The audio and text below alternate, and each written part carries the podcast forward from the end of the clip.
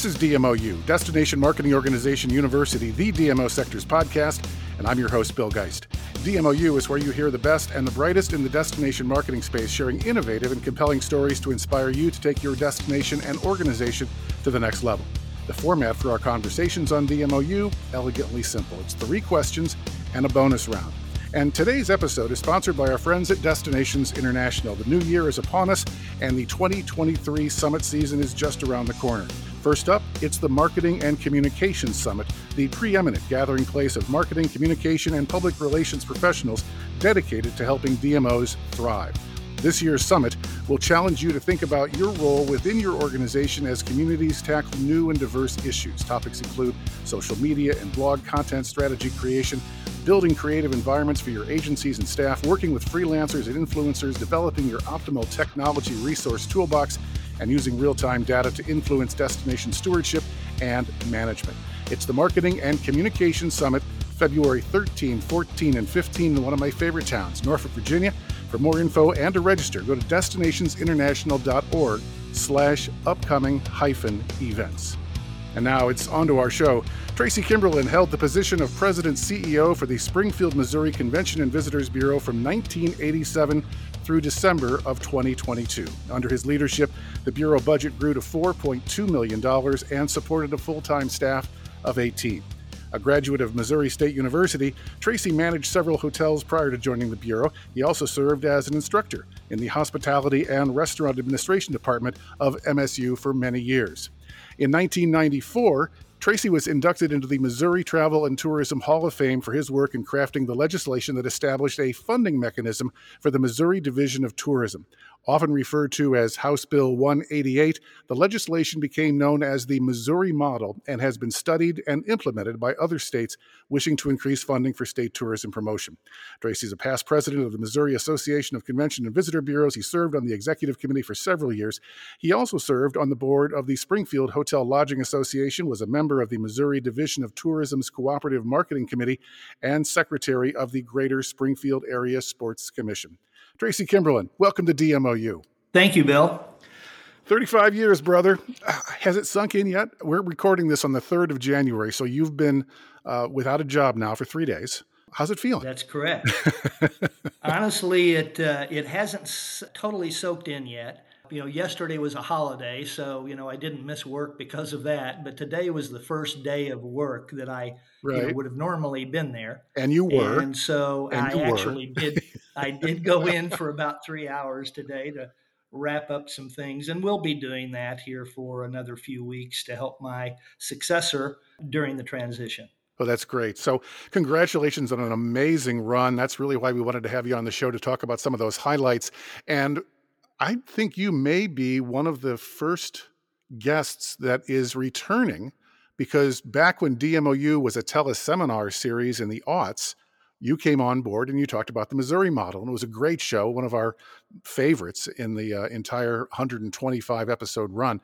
And when I reached out to you a few weeks ago and said, "Hey, let's go again," and you went, "Well, we're not using the Missouri model anymore," and I said, "Well, but that doesn't mean it's not still a great idea. So it's been years since that model powered explosive growth of Missouri's tourism budget. You were one of the architects of that model. And while Missouri is no longer using it, I still believe it was the smartest DMO funding model I've ever seen. So, as you step away from day to day DMO leadership, share with us the elegance of the Missouri model in hopes that some other destination can benefit from the brilliant work that you did. Well, it was uh, a challenge back then to get funding for the Missouri Division of Tourism because they were funded out of general revenue. We uh, fought with education and everybody else, and you don't usually win when you're fighting uh, with education. Yeah. We formed a committee, the Division of Tourism formed a committee uh, to try to develop a funding mechanism for the Division of Tourism that would generate a budget of 20 million by 2020.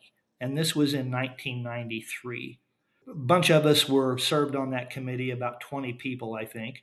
I was one of them.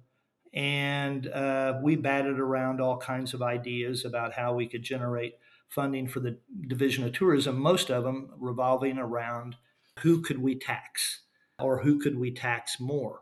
And that was not going well.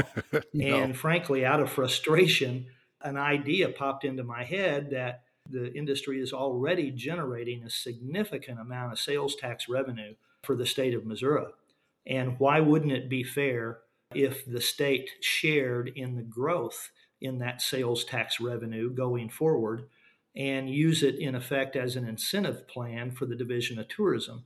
Uh, if the industry grows, the Division of Tourism gets more money. Makes sense. The concept was pretty basic, and that was about it when it came out of my mouth. It was refined considerably before we put it before the legislature. But the whole concept, it was a four page bill, very uh, simple. It simply stated that uh, the growth in certain, at that time they were called standard industry classification codes, SIC codes, right. that if the total growth in those SIC codes uh, that were all related to the tourism industry, if it exceeded 3%, which accounted for normal inflation, then the Division of Tourism would get 50% of the growth above that, up to a maximum of $3 million per year. And it was cumulative, so the most their budget could grow per year was $3 million. It actually caught on. No one thought it could pass initially, and most people thought it was too complicated to explain to the legislators. And uh, that proved to be somewhat true. The sponsors of the bill uh, really couldn't explain it in committee, and I had to go up and testify with them to explain it. Long story short, it caught on. It passed almost uh, unanimously. I think the vote in the Senate was something like 32 to 4, and in the House it was 130 something to 11 or 14. So it was overwhelmingly supported. And then it was signed into law later that year. It worked great until things like 9 11, the Great Recession, and all that started happening. Uh, and of course, any funding, at least in the state of Missouri, is subject to appropriation. So when things got tough, like a lot of businesses, the wisdom at the estate uh, was to, well, the easy place to cut is our advertising. And that's what started getting cut. Yeah. So anyway, it did bounce back and forth uh, for a, a, number of years. It was it always had a five year uh, sunshine on it, and we had it renewed several times, and it was always at least there in the background. Uh, and it did cause a division of tourism's budget to grow, and even while it was in place, it at least it was a measuring stick that we could use to argue for more funding. And as a result, when the, when it all started, uh, the Division of Tourism's budget was three million, and by 2020 we didn't make 20 million, uh, but we made 15. Yeah, and it's uh, been around that uh, ever since.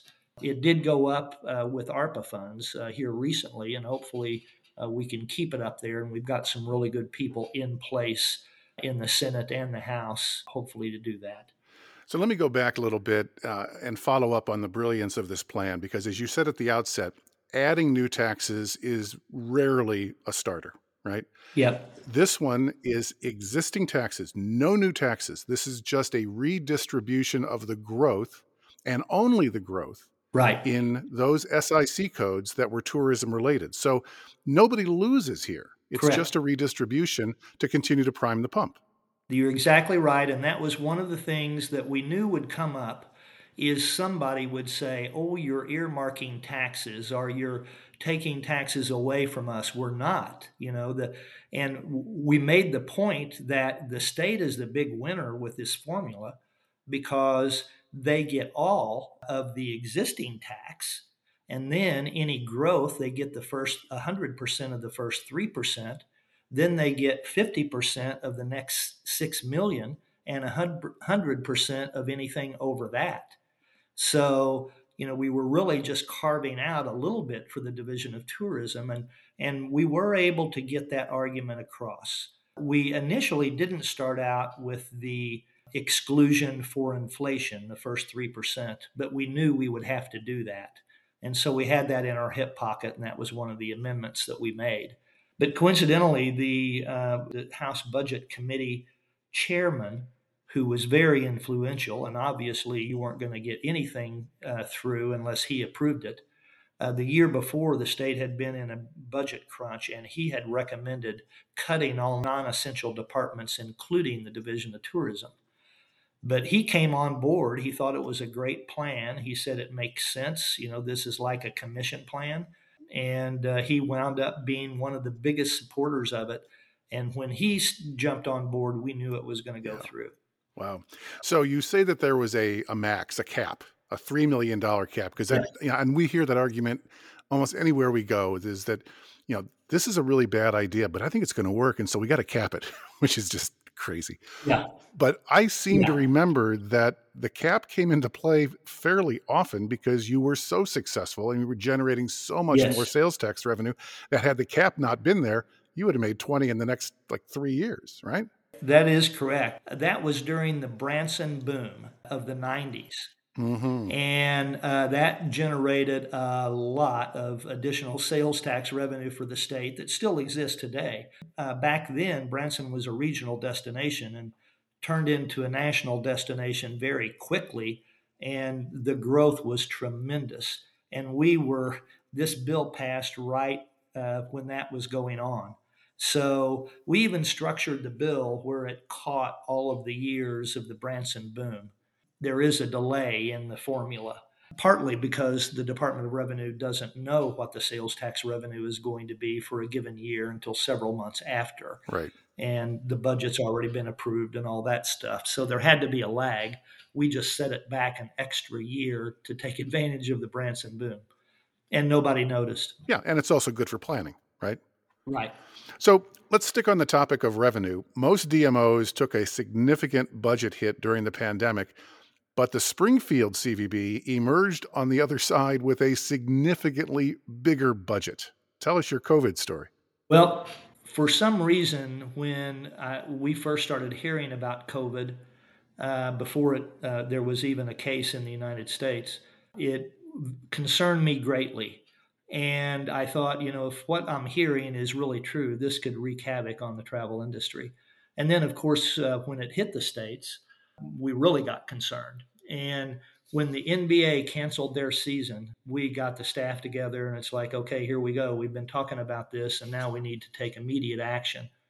And we developed a coronavirus business strategy and presented it to our board in the March board meeting, which was the third Thursday. I can't remember what date that was on, but it was right after the NBA canceled their season. Yep. We decided, contrary to what a lot of folks were doing, that we were going to uh, immediately cut expenses, everything that we could cut, including all of our advertising for the next year.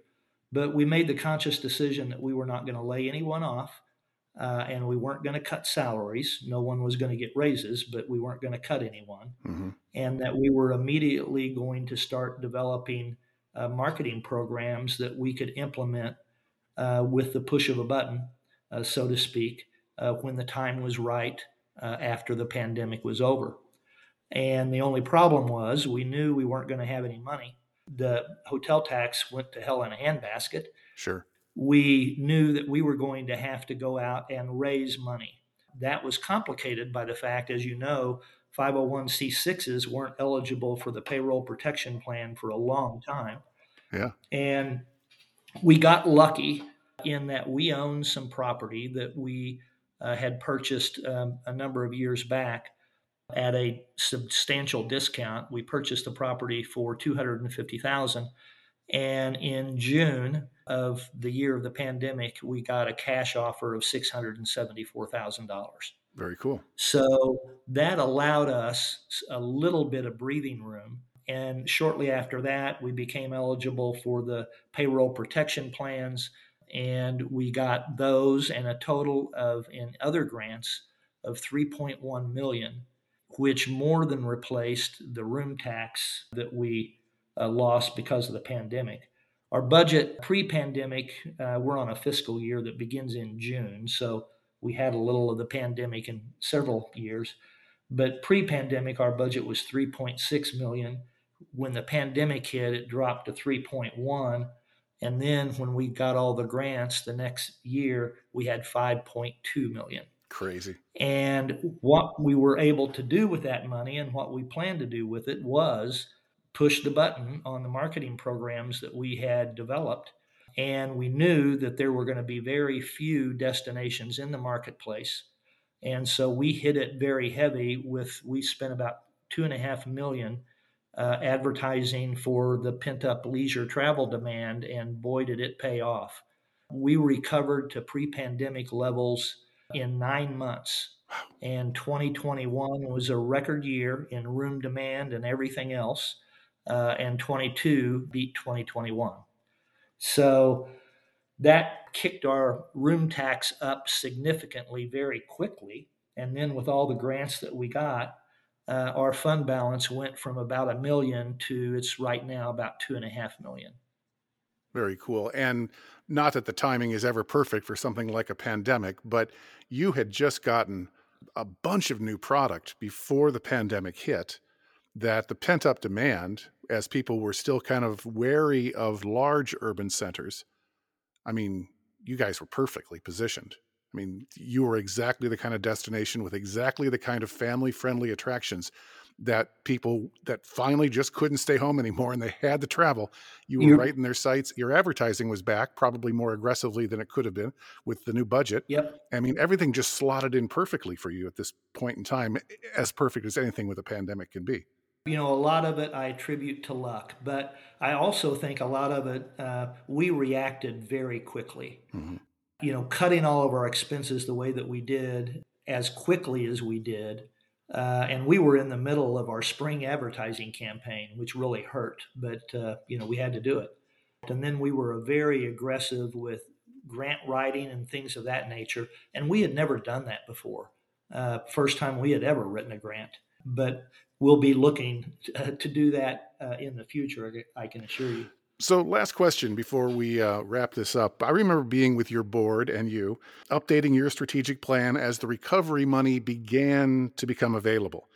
And you had a vision of taking some of that revenue and converting your sadly deteriorating expo hall into a tournament grade basketball facility, which, I mean, that would be the kind of investment that you would expect recovery money to go to because it's the kind of infrastructure that will keep on giving and keep on throwing off cash and non-resident taxes and everything that we want in a tourism destination asset.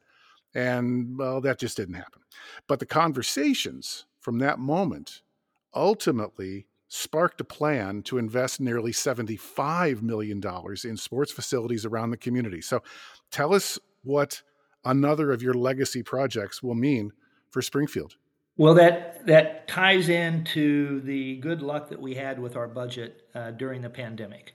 Uh, we found ourselves in a situation where we were sitting on a pile of money that we wanted to put to use, not just in marketing, because we we felt that we had saturated uh, the markets that we appeal to uh, with our advertising, and we didn't want to just throw, keep throwing money at it. So one of the things that I was seeing was with the ARPA funds is that uh, people were lining up to get their hands on ARPA funds.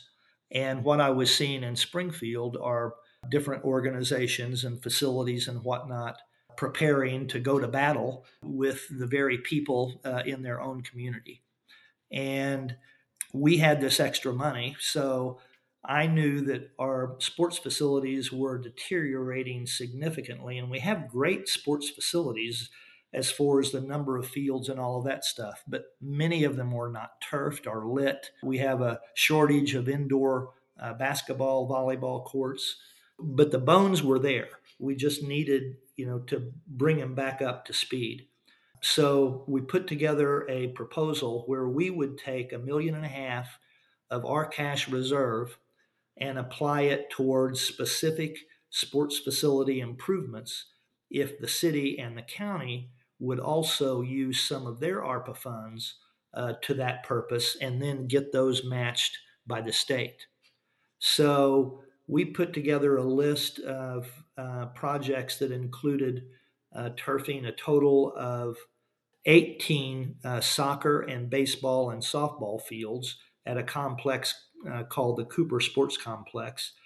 And that will turn that facility into a tournament grade facility for a number of sports. We already have outstanding uh, indoor and outdoor tennis facilities there.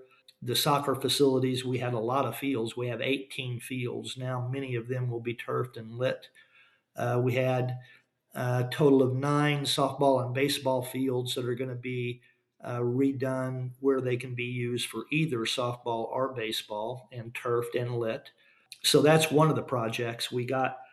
We turned our our portion of the ARPA match for that project was about six hundred thousand dollars, but it is a twenty six million dollar project. So we leveraged our funds pretty well. Uh, we also had the fairgrounds, uh, the Ozark Empire Fairgrounds, wanted to build a new arena. They have a terrible arena, uh, 2,500 seats. It wasn't air conditioned. And they wanted to build a 6,800 seat air conditioned, multi purpose facility arena there, but didn't have the money to do it. We put up some of our ARPA funds and then got the city and the county to also match as well as the state Mm. Uh, and that facility is now under construction. That will be about a $25 million uh, facility when it's all said and done. Uh, then we helped a private developer do a an additional soccer complex in Springfield uh, called Sportstown, and it has 12 soccer fields, four of them turfed, eight uh, sod, and then it also has a 100,000 square foot indoor facility with four basketball courts or eight volleyball courts and two indoor soccer courts. And that's a 25 to 30 million dollar project. We also are hoping to get funding and think that we can uh, to the Parks Department. Uh, also, last year bought a privately owned uh, sports complex uh, with four basketball courts uh, under one roof. And we are hoping to get ARPA funds to expand that to 10 to 12 uh, courts. And then we're also hoping to get funding for uh, Greenway Trail expansion.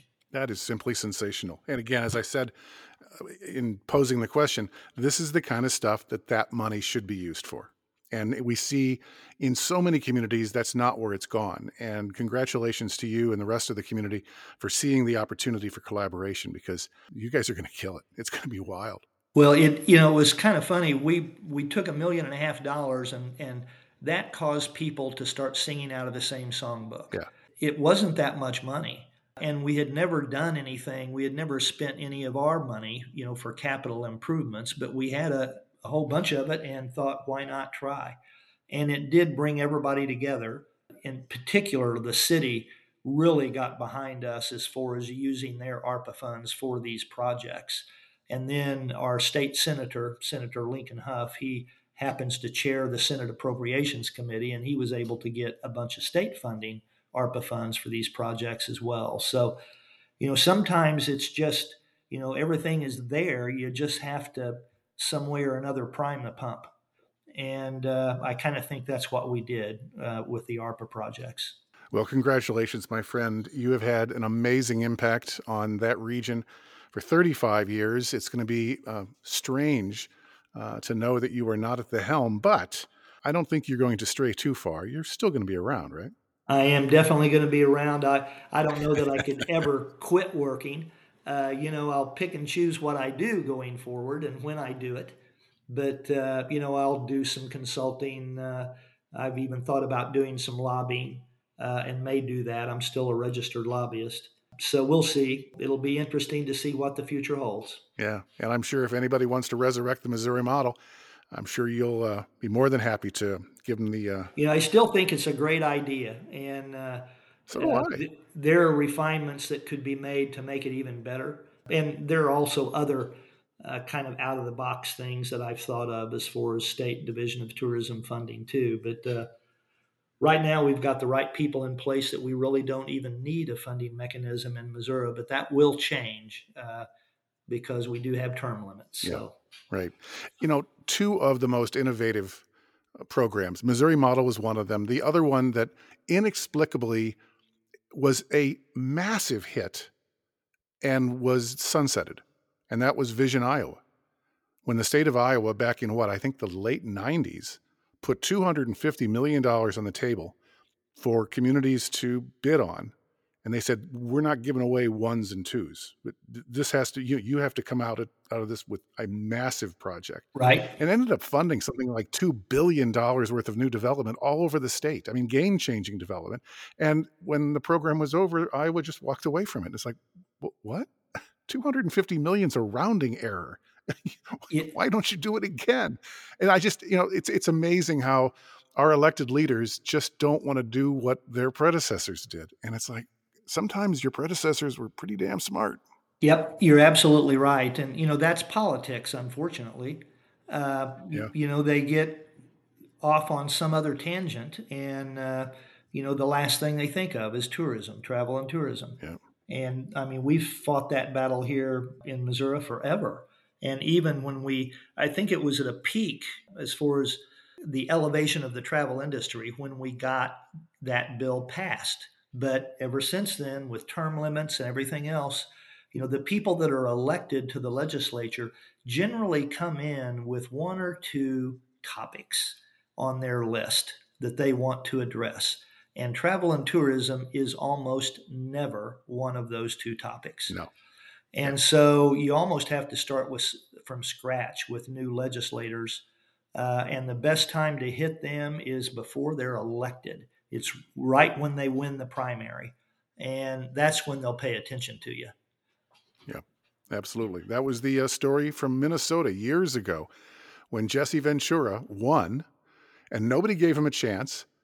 But the Minnesota Association of CVBs actually had him in before the election to explain the importance of tourism. Yep. Which Jesse did not understand walking in the door. Right. But he certainly did because his first action upon becoming governor was to bump the Minnesota tourism budget. Yep.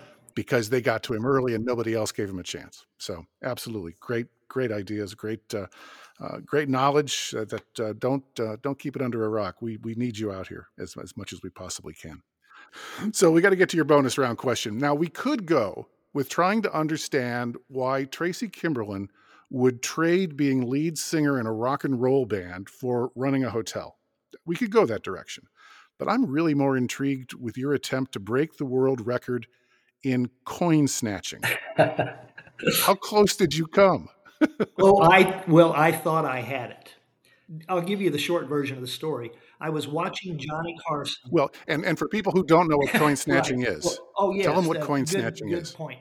Coin snatching is where you stack coins on your elbow. You bend your arm back uh, with your hand by your ear, and you stack coins on your elbow, and then very quickly lower your arm and catch all of the coins in midair before they hit the ground. Right. So that's what coin snatching is. And a skill we all need to have. Absolutely. It's important. You can lose money if you don't know how to do that. But anyway, I was watching The Tonight Show with Johnny Carson. That's how long ago this was. And uh, there was this guy that came on who said he had the uh, world record for coin snatching nickels, and he had caught 65, and he was going to attempt to break the record on the Johnny Carson show. So, anyway, I'm sitting there watching this, and he stacks up all these nickels, and he makes several attempts, and he can't do it. Well, they run out of time, and you know, and so be it. And I was at the time living in the hotel that I was managing. And I thought, well, you know, I think I could do that. And so I go down to the front desk and I said, uh, can you give me a couple of rolls of nickels? And uh, they didn't have any rolls of nickels. So it's like, okay, well, what do you got? So they had a couple of rolls of dimes. Well, dimes are considerably smaller. Mm-hmm. But I caught, I think it was 78 dimes my first attempt. You're so kidding. First I knew attempt? I was on to something. Yeah. Wow. And so the next morning I get the nickels, and sure enough, I catch 68 nickels, and I think on my first try. Amazing. And uh, so I think, okay, well, you know, I just broke the record. How do I make that official? So I call Guinness, and uh, Guinness says, well, uh, we don't have a record for coin snatching nickels we have a record for coin snatching half dollars, and that record is 50. Okay. And uh, so I asked him, I said, Well, how'd this guy get on the Johnny Carson show claiming he had the world record? And they said, Beats us. But anyway, you know, they told me what I needed to do and all this kind of stuff. So I, I get some half dollars and I stack them up. And lo and behold, I catch them. And uh, I caught, I wound up catching 52 and you had to have an affidavit from witnesses and preferably uh, news coverage and if possible video of you doing it. And the KY3 tv station salesman happened to be there and he called the news crew and they came out and filmed me catching them uh, and then the newspaper filmed me or took a picture of me catching them and so i had all this stuff sent it off to Guinness and they said, sorry, you caught them in two stacks and they have to be caught in one. Oh. And one stack is very tall. Yeah. And my hands aren't anywhere near big enough to grab those, you know, in one stack. And so I never even tried uh, to break the record again. So that's my coin snatching history. Lost in a technicality. Yes, exactly. Amazing. Well, tell us about the rock band too. Well, uh, actually, uh, when I was in high school and my first couple of years in college, uh, I was the lead singer. I always say lead screamer because that's what we did back then. all the rock music, you pretty much screamed it. But anyway, I was in this rock band for, I guess it was three or four years. We played, you know, at homecomings and proms and stuff like that. It was actually a lot of fun always wanted to be a rock star, but you know, wind up in this business. Right. Any recordings? No, thank God. No. well, listen, Tracy, again, thank you for all you've done for this industry, for Missouri's tourism industry, for all of us. And you have been over the years a, a dear friend and someone who is always willing to talk Missouri model and any other kinds of strategies. And sadly, you know, when most of us that are you know, in our age group. When we got into this, we didn't think it was about politics, and of course, today it absolutely is. Yep. And so you've been, you know, one of those mentors to so many um, with your uh, knowledge of just how to maneuver at a state house and in local government as well. So it has been a real joy, and uh, we do hope we see you out there on the trail some more.